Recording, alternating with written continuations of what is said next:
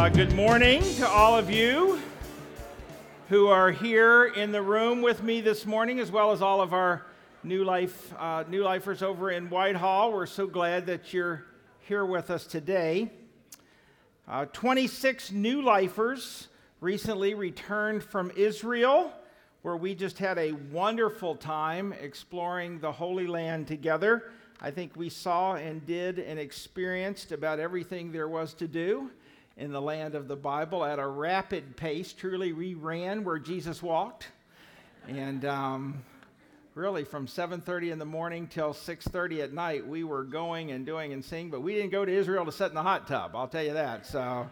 We did and saw everything. We had a wonderful time. Our guide's wife said to him, Why are these people paying you to torture them? And so uh, we, we uh, did it all. I wanted to share a few pictures um, I don't have enough time before I get started here to give you the whole thing or even show you everything we were, but uh, this will just give you a little taste. Here's our whole crew. Uh, we were there were 26 new lifers and eight other people that were a part of our tour, and here we are on the Mount of Olives, overlooking the city of Jerusalem, and uh, we had just a great group of people. Our guide is uh, there kneeling in the front. Uh, he was just tremendous and just, just we had just a great time. Next one, uh, we started our first day on the Sea of Galilee. Here's a number of our crew there on the Sea of Galilee. And uh, next one, this just shows again you can't take Columbus people anywhere. so yeah. Next one. Um, uh, here we are. This is uh, in uh, a synagogue, the remains of, a, I think, a second century synagogue there in uh, Capernaum, which was the hometown of Peter. We had the chance to be there and to see the remains of what they believe was his house as well. Um, next is um, a number of us uh, had a chance to be baptized in the Jordan River. That was a really cool thing. Pastor Claude and I got to do that. In fact, this next one, here's uh, Dalen Myrick, one of our own Claude and I, baptizing him there. And uh, then behind that, this next one is uh, this is just to show you. Here's a picture of the Jordan River where we were able to do our baptisms. Really cool time there together. Uh, next, this is from uh, up on the Mount of Precipice overlooking the city of Nazareth. Uh, the Mount of Precipice is where they took Jesus up and they were going to cast him over, but he walked through the midst of them. We tried to reenact that with Janet, but she, she walked right through the midst of us. Same deal right there. So uh, there's that. Next one, this is also on that same mountain, but this is a number of us with the Jezreel Valley behind us, which is the site of many, many battles over the years uh, there in the Jezreel Valley. Next is um, this is Caesarea by the sea. That's the Mediterranean Sea right there. We had the opportunity to go there and to see just that whole amazing complex area. This next one there in Caesarea, this is actually uh, the arena where Paul uh, reasoned before Felix, there in uh, the book of Acts, Acts chapter 24. You remember that's when uh, Felix said to him, Do you suppose that you persuaded me to be a Christian just in this little amount of time? That happened right there. We got to stand on the exact spot uh, where that took place. This next one there, this is in Caesarea as well. That's actually the prison that housed Paul before he was uh, sent off to Rome there at the end of the book of Acts.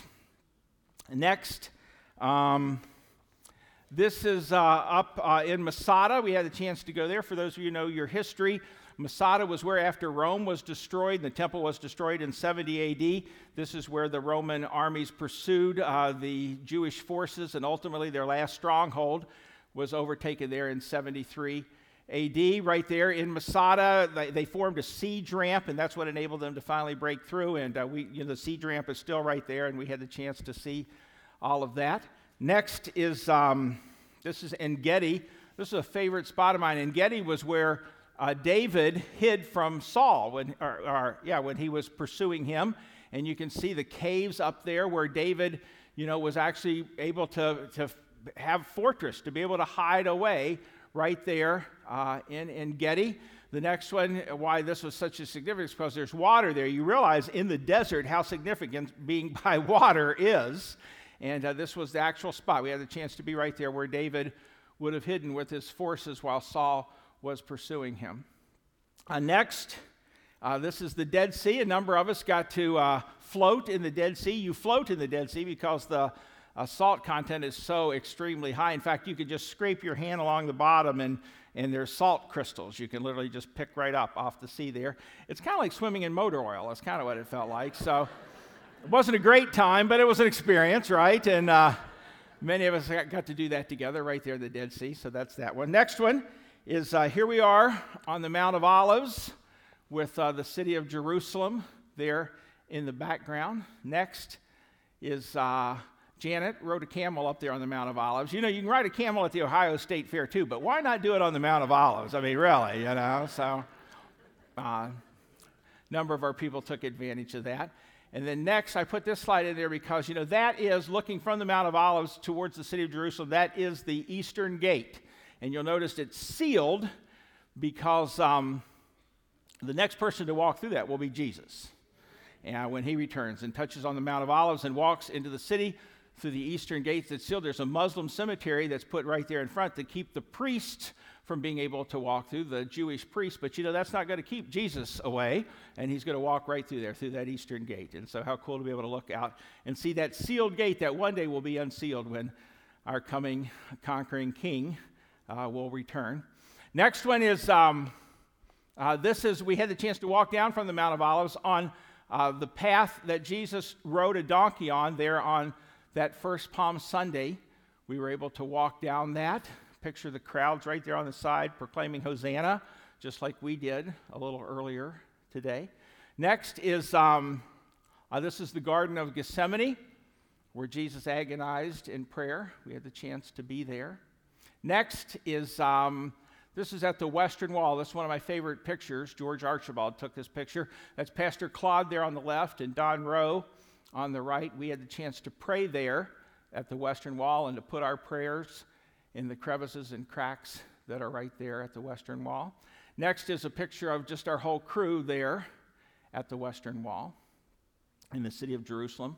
Next is um, uh, Lindsay keeps showing up in the front of that because she had the selfie stick. That's, uh, that's the whole deal with that. If you keep wondering, how come she's always in the front?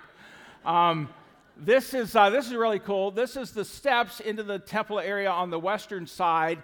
These are the actual steps that Jesus stood on. The disciples stood there. We had a chance to stand there and sit there. In fact, these are the steps that the, the Jewish priests, you know, if you read in the Psalms, the Psalms of Ascent, where uh, the Jewish priests would read those Psalms, quote those Psalms as they would walk up each step. You know, how cool that we got to literally stand and sit right there, congregate together there. Next one is um, we went to Bethlehem. This is the Church of the Nativity. That spot marks where history and tradition says that actually uh, Jesus was born right there. They built a, they built a uh, church on top of it, but that, that's it right there. That's we had to each had the chance to pray, to kneel and pray right there at the spot where our Savior came. That marks that. Next, uh, uh, there's uh, Janet. We were up on the Temple Mount. We got to go up there together. Uh, we were able to do that. You'll see the, the Dome of the Rock. This is the area where the first uh, and second temples really were. We're right there. Right now, that's the Dome of the Rock. It's a Muslim building, but inside of it is the rock where we believe that Abraham offered Isaac right there. And again, where the, the temples, uh, where they set right there. We had a chance to be up there together. Next is. Um, uh, this was really cool. We got to do the, the, the Passion Walk, the Via Dolorosa, uh, the, the path that uh, Jesus took uh, when he carried his cross uh, towards his place of, of execution. And we got to walk that together. And that ends at the Church of the Holy Sepulchre, which many believe houses the tomb where Jesus was buried, where all of that took place there. Uh, after that, we went to the garden tomb, which uh, others believe, no, this is the spot where Jesus ultimately ended up, and that's where he was buried, and that that was the tomb. And uh, then this last slide I wanted to put as the last one because this is the sign in the tomb. And, uh, you know, that's, I think, what really points out. We didn't go to see a bunch of sights. We went because we worship a risen Savior, right? Who died in our place for our sins on the cross, but did not stay dead, but rose uh, proving that he was who he claimed to be. And so that's why we went. And uh, boy, it was just such a wonderful time. Thank you, those of you who prayed for us. Uh, again, we just had such a wonderful experience and I, very enriching, very impacting. I know even just reading the Bible since these places, you have a visual for where each of these aspects took place. Such a rich land. And so thank you for praying with us. If you ever get the chance, boy, I'd encourage you uh, to take it, uh, to be able to go to Israel. It really was impacting. Well, if you have a Bible or a device with you this morning, let me encourage you to open it with me to the book of Matthew, chapter 14. You may also want to reach in to your worship folder and you can pull out the message notes here, which has uh, the passage from Matthew 14 that we're going to look at together, as well as a bunch of blank lines on the back where you can. Uh, jot down some things. I'm going to share a number of insights and observations from this passage. And uh, if any of those hit you, you can write those down, or any personal reflections, you use the back to do so. But one of my favorite places uh, on the trip was the Sea of Galilee, and we're going to deal with a story that deals with the Sea of Galilee and all around it. This is uh, uh, Pastor Claude and Jenny and Janet and me right there on the Sea of Galilee. And uh, over my shoulder is uh, the place of Tabgha, which is uh, where you, you, can go to this next slide.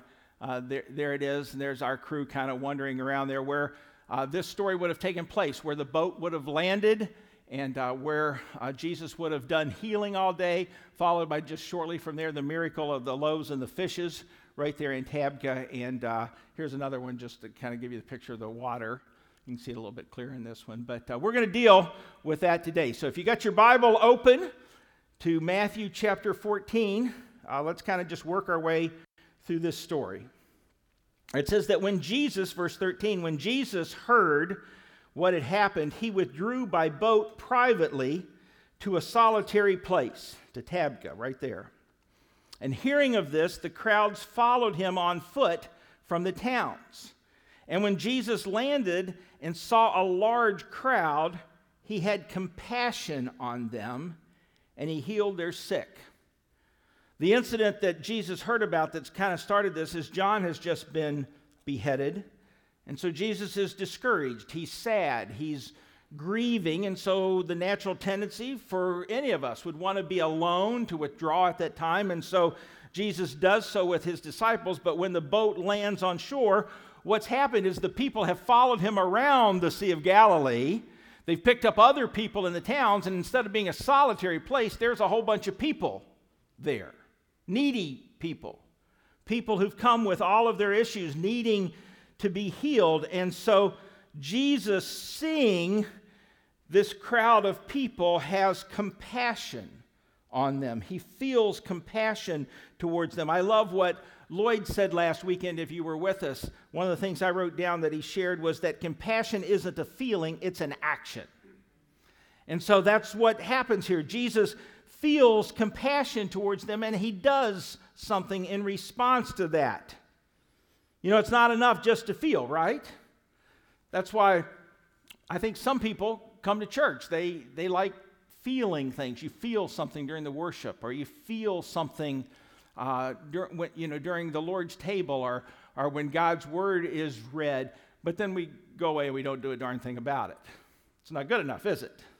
Compassion, feeling something should move us to something. And sure enough, that's what happens to Jesus here. He feels compassion towards these needy people. And so he spends the day healing them, meeting them in the middle of their needs. But I got to be honest, too often for me, I'm just so caught up in my own plans, my own ideas, my own circumstances that I don't even notice the people a lot of times or their needs, much less make the conscious choice to put these people ahead of my own comfort. But not so with Jesus. Even though Jesus is tired, even though he's discouraged, even though he's tapped out, he feels compassion towards these needy people and he spends the day meeting them in their need, healing them. Which I think raises the question for all of us of this Who is it that you feel compassion towards? And I think maybe even more importantly with that, what are you doing about it? It's not enough just to feel something. What are you doing in response to that feeling of compassion? Well, it says as the story goes on, verse 15, that as evening approached, the disciples came to him and said, This is a remote place and it's already getting late. Send the crowds away so that they can go to the villages and buy themselves some food. Now, the disciples were being very practical here, right? I mean, some of them were thinking ahead. They were the planners in the crowd. I mean, God bless them, right? They were thinking ahead and, and they're thinking, hey, we better break these things up. These people, you know, have got to get back to their towns, to their villages. We're in the middle of nowhere here. Some of them, you know, will, will be overtaken by their, by their hunger if we don't do something about this now. So, hey, let's break this up. They come to Jesus. We better disperse this crowd. But Jesus had a different plan, which I think leads me to this observation. And it's this that sometimes God's plan isn't the practical one. Now, that's a good word for those of us who are pragmatic. There's nothing wrong with being pragmatic, there's nothing wrong with planning, but let's never forget sometimes God's plan isn't the practical one. And so, verse 16, Jesus said to them, They do not need to go away. You give them something to eat. Now, can we just be honest here for a minute? I mean, what a ridiculous thing for Jesus to say, right? I have written in my Bible next to verse 16, ridiculous verse number one. We're going to see a number of ridiculous verses in this account, but here's the first one Hey, you just feed them. So, in verse 17, the disciples respond, Well, we have here only five loaves of bread and two fish. Now, I think that's an interesting verse, an interesting response here, because it does show that somebody had already taken inventory, right? So, my observation here again about this is that obviously none of these people were Boy Scouts, right? I mean, they didn't come prepared. Just one little kid with a sack lunch, right? But probably more likely was the case that there were probably some others there who had some food. I mean, it couldn't have just been one, right? But they weren't willing to share. Now, in fairness, I think most of the people wouldn't have come prepared because it's not like they had planned this. This was a spontaneous thing that had taken place. Jesus had gone away. They were so desperate to, to see Jesus, to have them meet him in the midst of their need, that they had pursued him. That while he floated across the Sea of Galilee, they walked around the Sea of Galilee in order to get to where Jesus was landing. You know, it's not like they had tickets two weeks in advance, you know, they Jesus healing in Tabgha, be there at noon on this. I mean, it wasn't that kind of thing. It was a spontaneous thing. They had pursued him there. And so obviously many of them wouldn't have brought things. They were so desperate to get to Jesus. But there was this one Boy Scout who had brought a lunch. Just five loaves and two fish, likely small fish, small loaves, you know, just enough for one. But I can't help but think about those others, however few there might have been, who weren't willing to share, and how they really missed the blessing of seeing God use them. You see, when when we don't step into the opportunities that God puts before us, we are the ones who lose.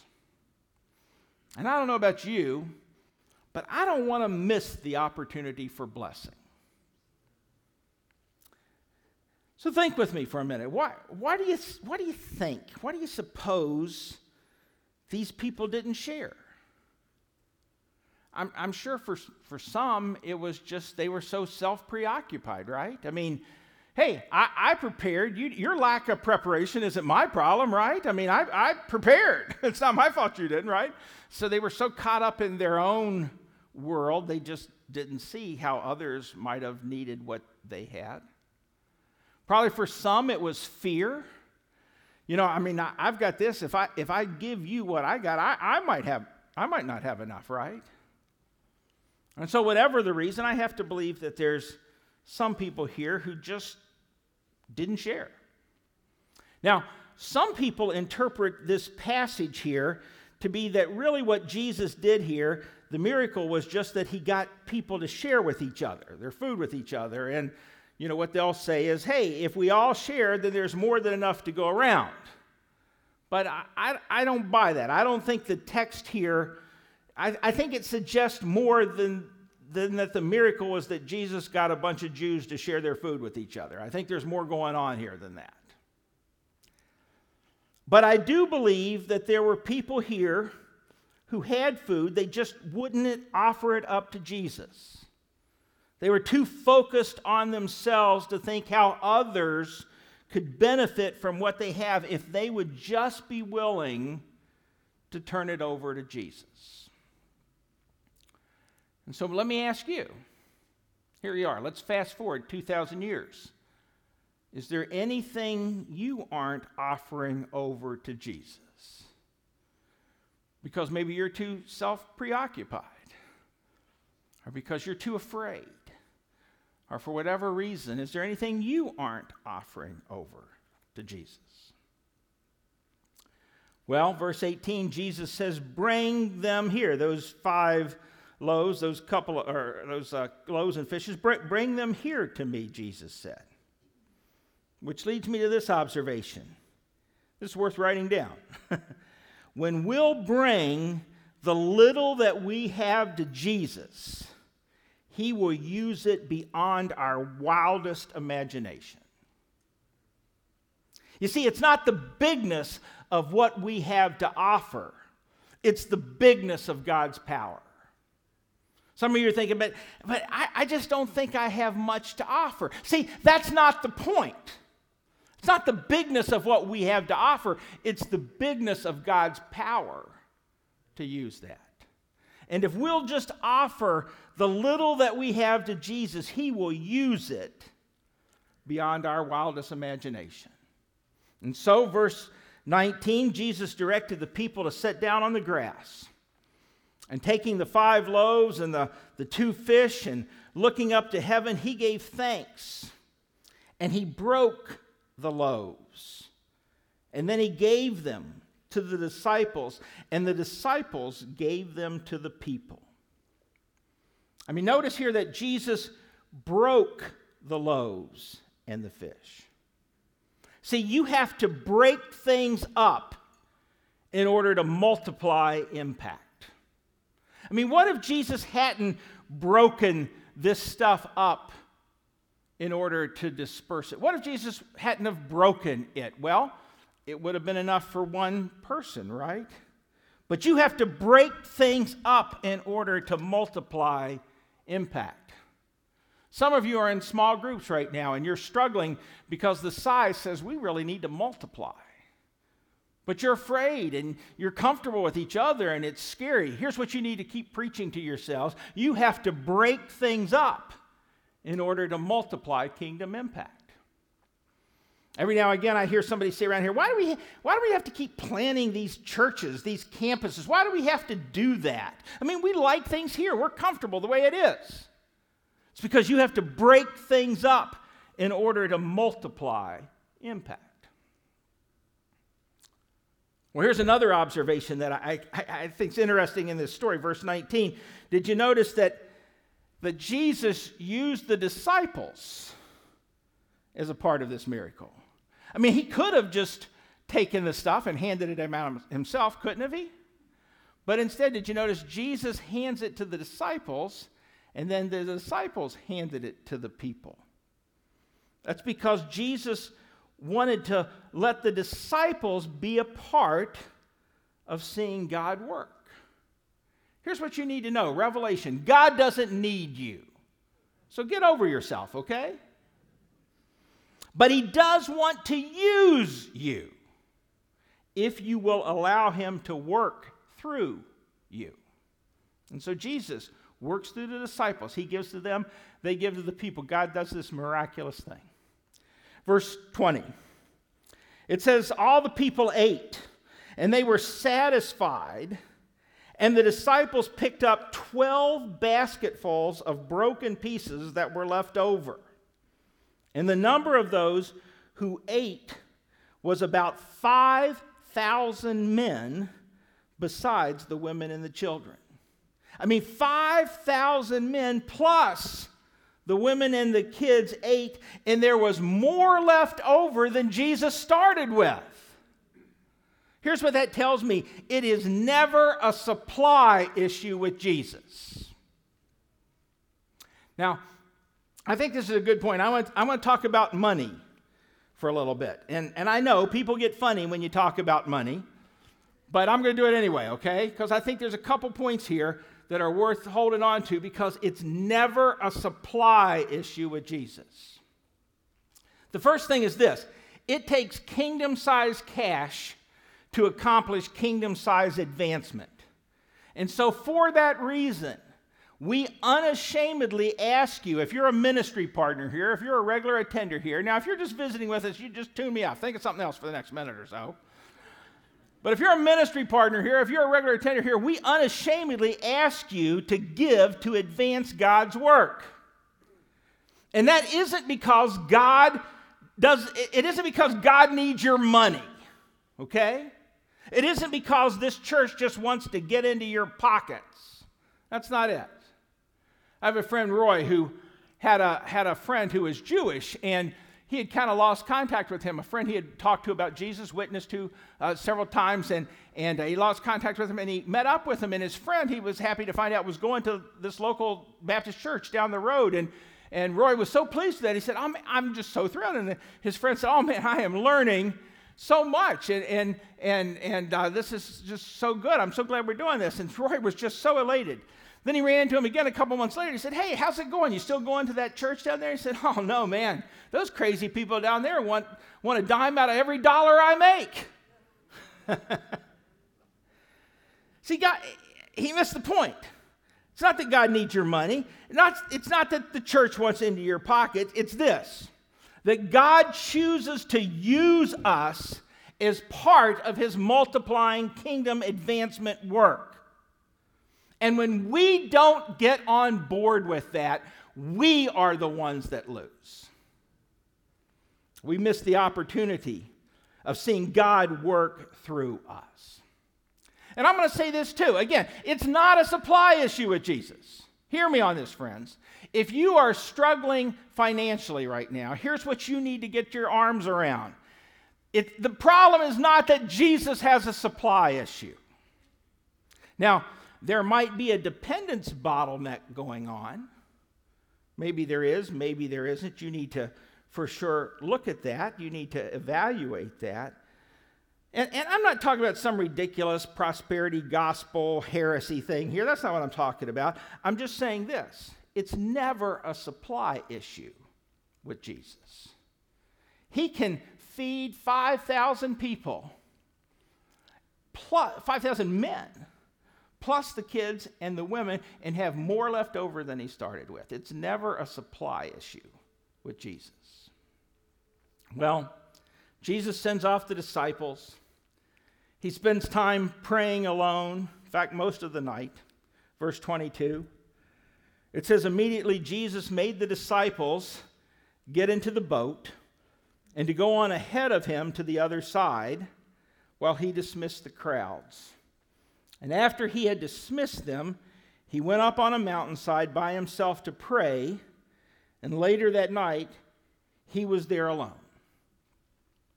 We're told in the next verse and, and in a parallel passage that the disciples were out there alone as well that there was a great storm out there, and as a result, the disciples were struggling.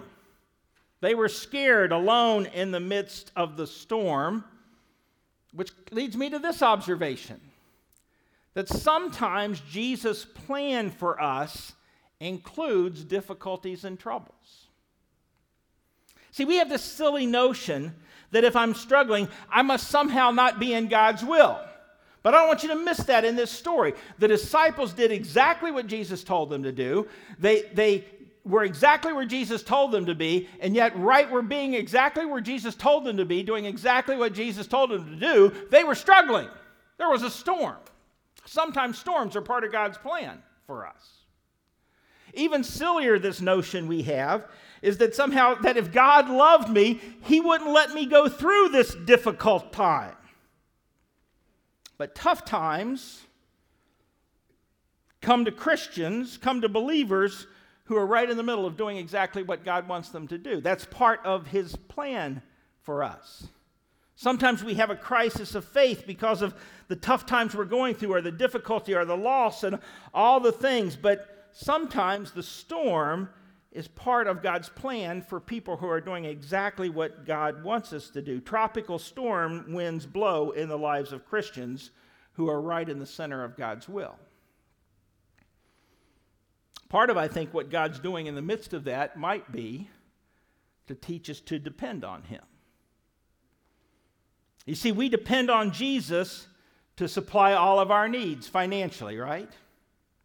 We depend on Jesus to take care of us through the rough times. We depend on Jesus to be in control when my life feels so out of control. We depend on Jesus to make a way when there seems to be no way.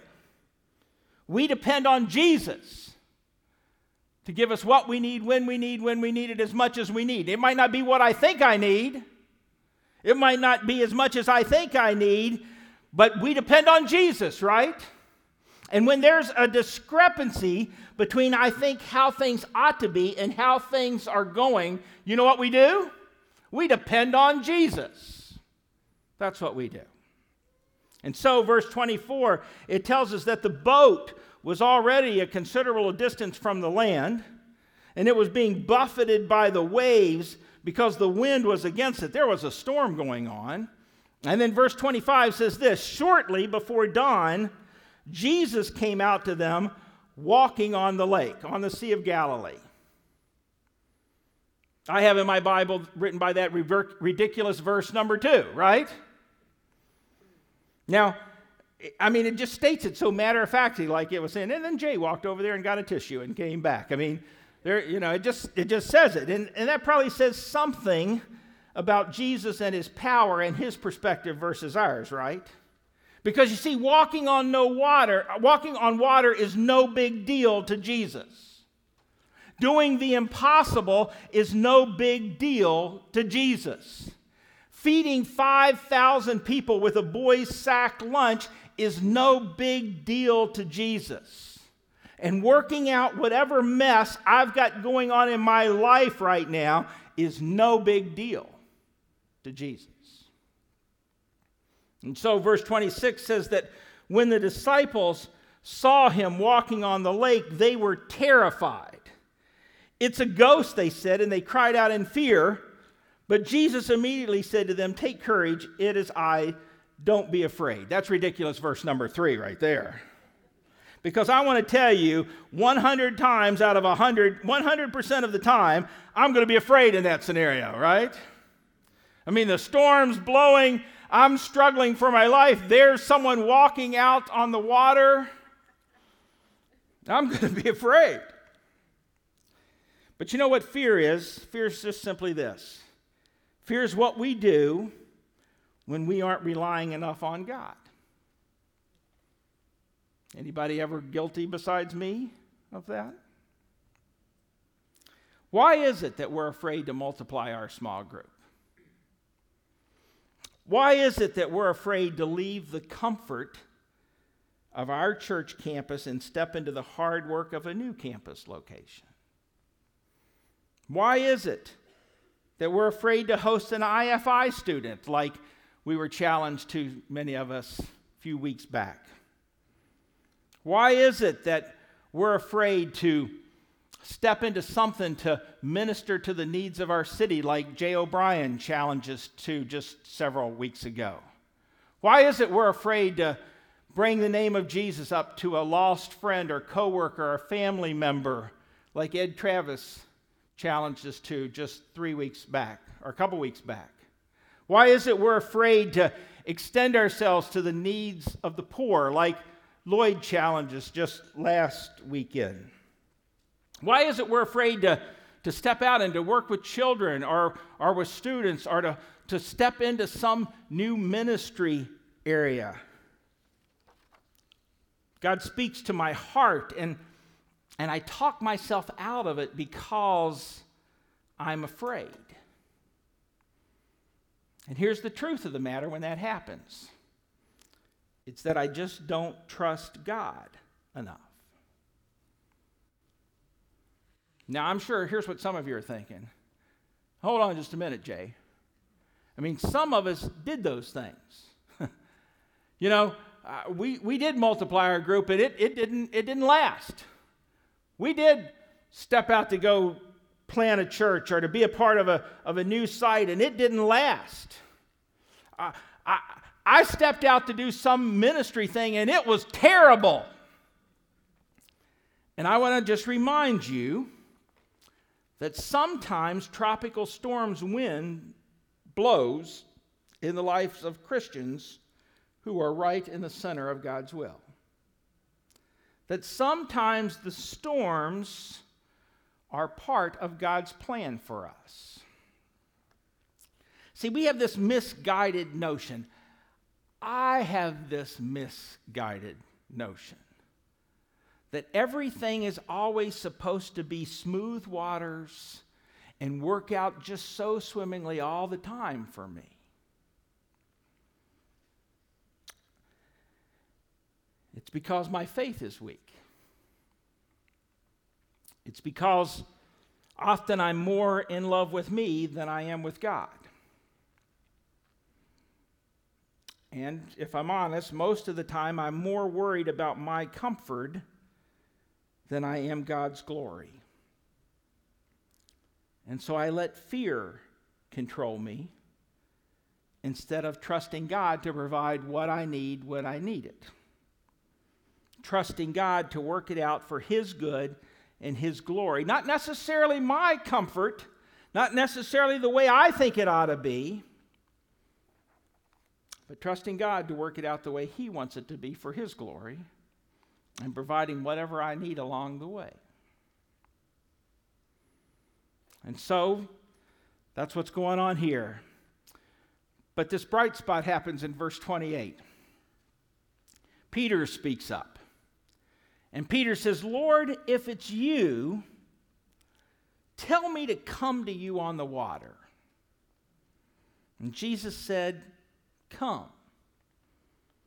And Peter got down out of the boat and he walked on the water and he came toward Jesus. What Peter does is he pushes his fear aside and he takes a courageous step. Now, normally we, we rush too quickly to verse 30 where Peter starts to kind of realize what's going on and his fear starts to dry up and he starts to sink. But stay with me here in verse 29, okay? And just dwell on this that what is happening here is Peter takes this step of obedience to Jesus. Jesus says, Come. And Peter obeys. And wow. For just a little bit, he gets to experience the incredible happening. You know, I, I think living the Christian life just boils down to this it's this ongoing pattern of consistently trying to identify what's the next step you have for me, Jesus? And then being willing to have the courage to take it. Now, don't get too far ahead of yourself because here's what a lot of us do. Okay, that's the next step, but what, what about for the next 10,000 steps? you know, Jesus, what, what's the plan for the next year? Don't, don't, get, don't let that happen. Jesus, just what's the next step? What's the next step you'd have me to take, Jesus? And then asking Jesus to give us the courage to just take that single next step. For some of us, that might be some really big, scary step. And maybe for some others of us, it's a seemingly small step. But you see, the size of the step isn't the issue, is it? It's our willingness to take it.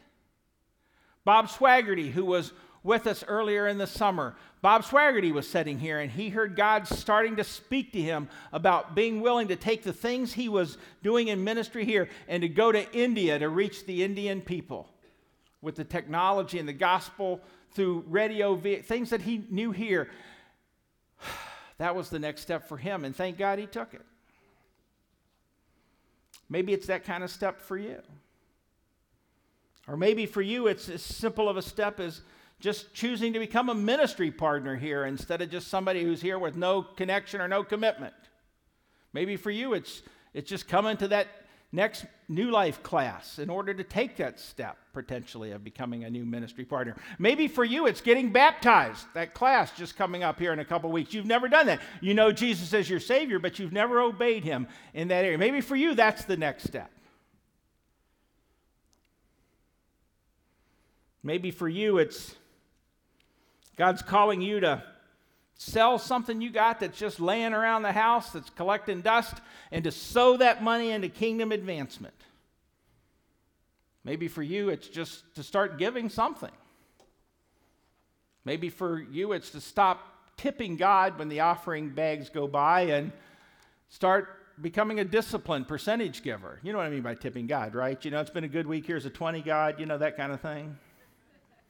Maybe for you, it's moving beyond the sporadicness of that to becoming disciplined in your approach to giving. Maybe for you, it's getting into a small group instead of just talking about it. Maybe for you, it's blowing the dust off of your Bible and starting maybe again to try to form that practice of just reading God's Word daily. Setting your alarm to get up a little earlier so you can hear God speak to you through His Word and you speak to Him through prayer. For you, maybe it's talking to someone about some ministry aspect that God's been tugging on your heart about, just dipping your toe into the water. Maybe it's speaking up to some friend about Jesus, just bringing up his name. Scares me. I, I, what will it? Maybe for you, that's that next courageous step. Maybe for some of us, God has planted a dream in your heart that seems so ridiculous that you're embarrassed to even to talk to someone about it. And maybe it is.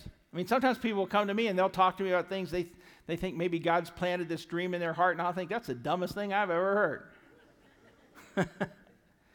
maybe it's as crazy as feeding a massive crowd with a sack lunch or breaking all the laws of physics and walking on water. But I think the question for all of us today is just this What seemingly might be your next step of obedience? I say seemingly because sometimes it takes us a while to kind of narrow in on it. But are you asking that question?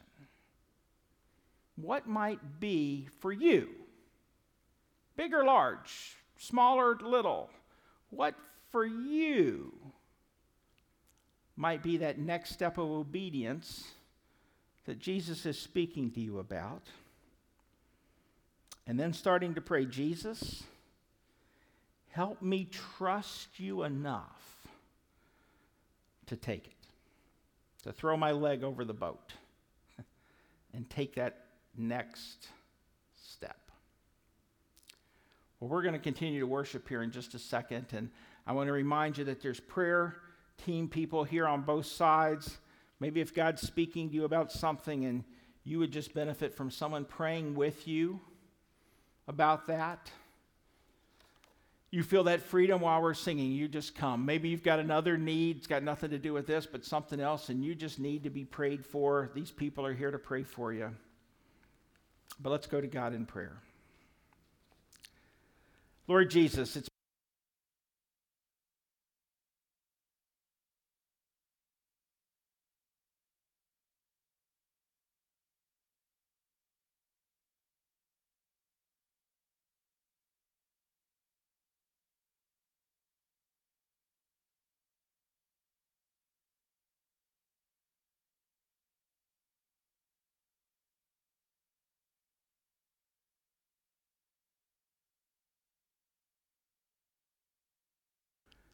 Lord, I think there's a next step for all of us all the time. And Lord, I just pray for those of us who know you, those of us who have bowed our knee to you as our Lord and Savior, that you will be challenging us with whatever that might that next step might be. And then God, I pray that you will give us the courage to take it. And I pray it in your name and for your glory. Amen.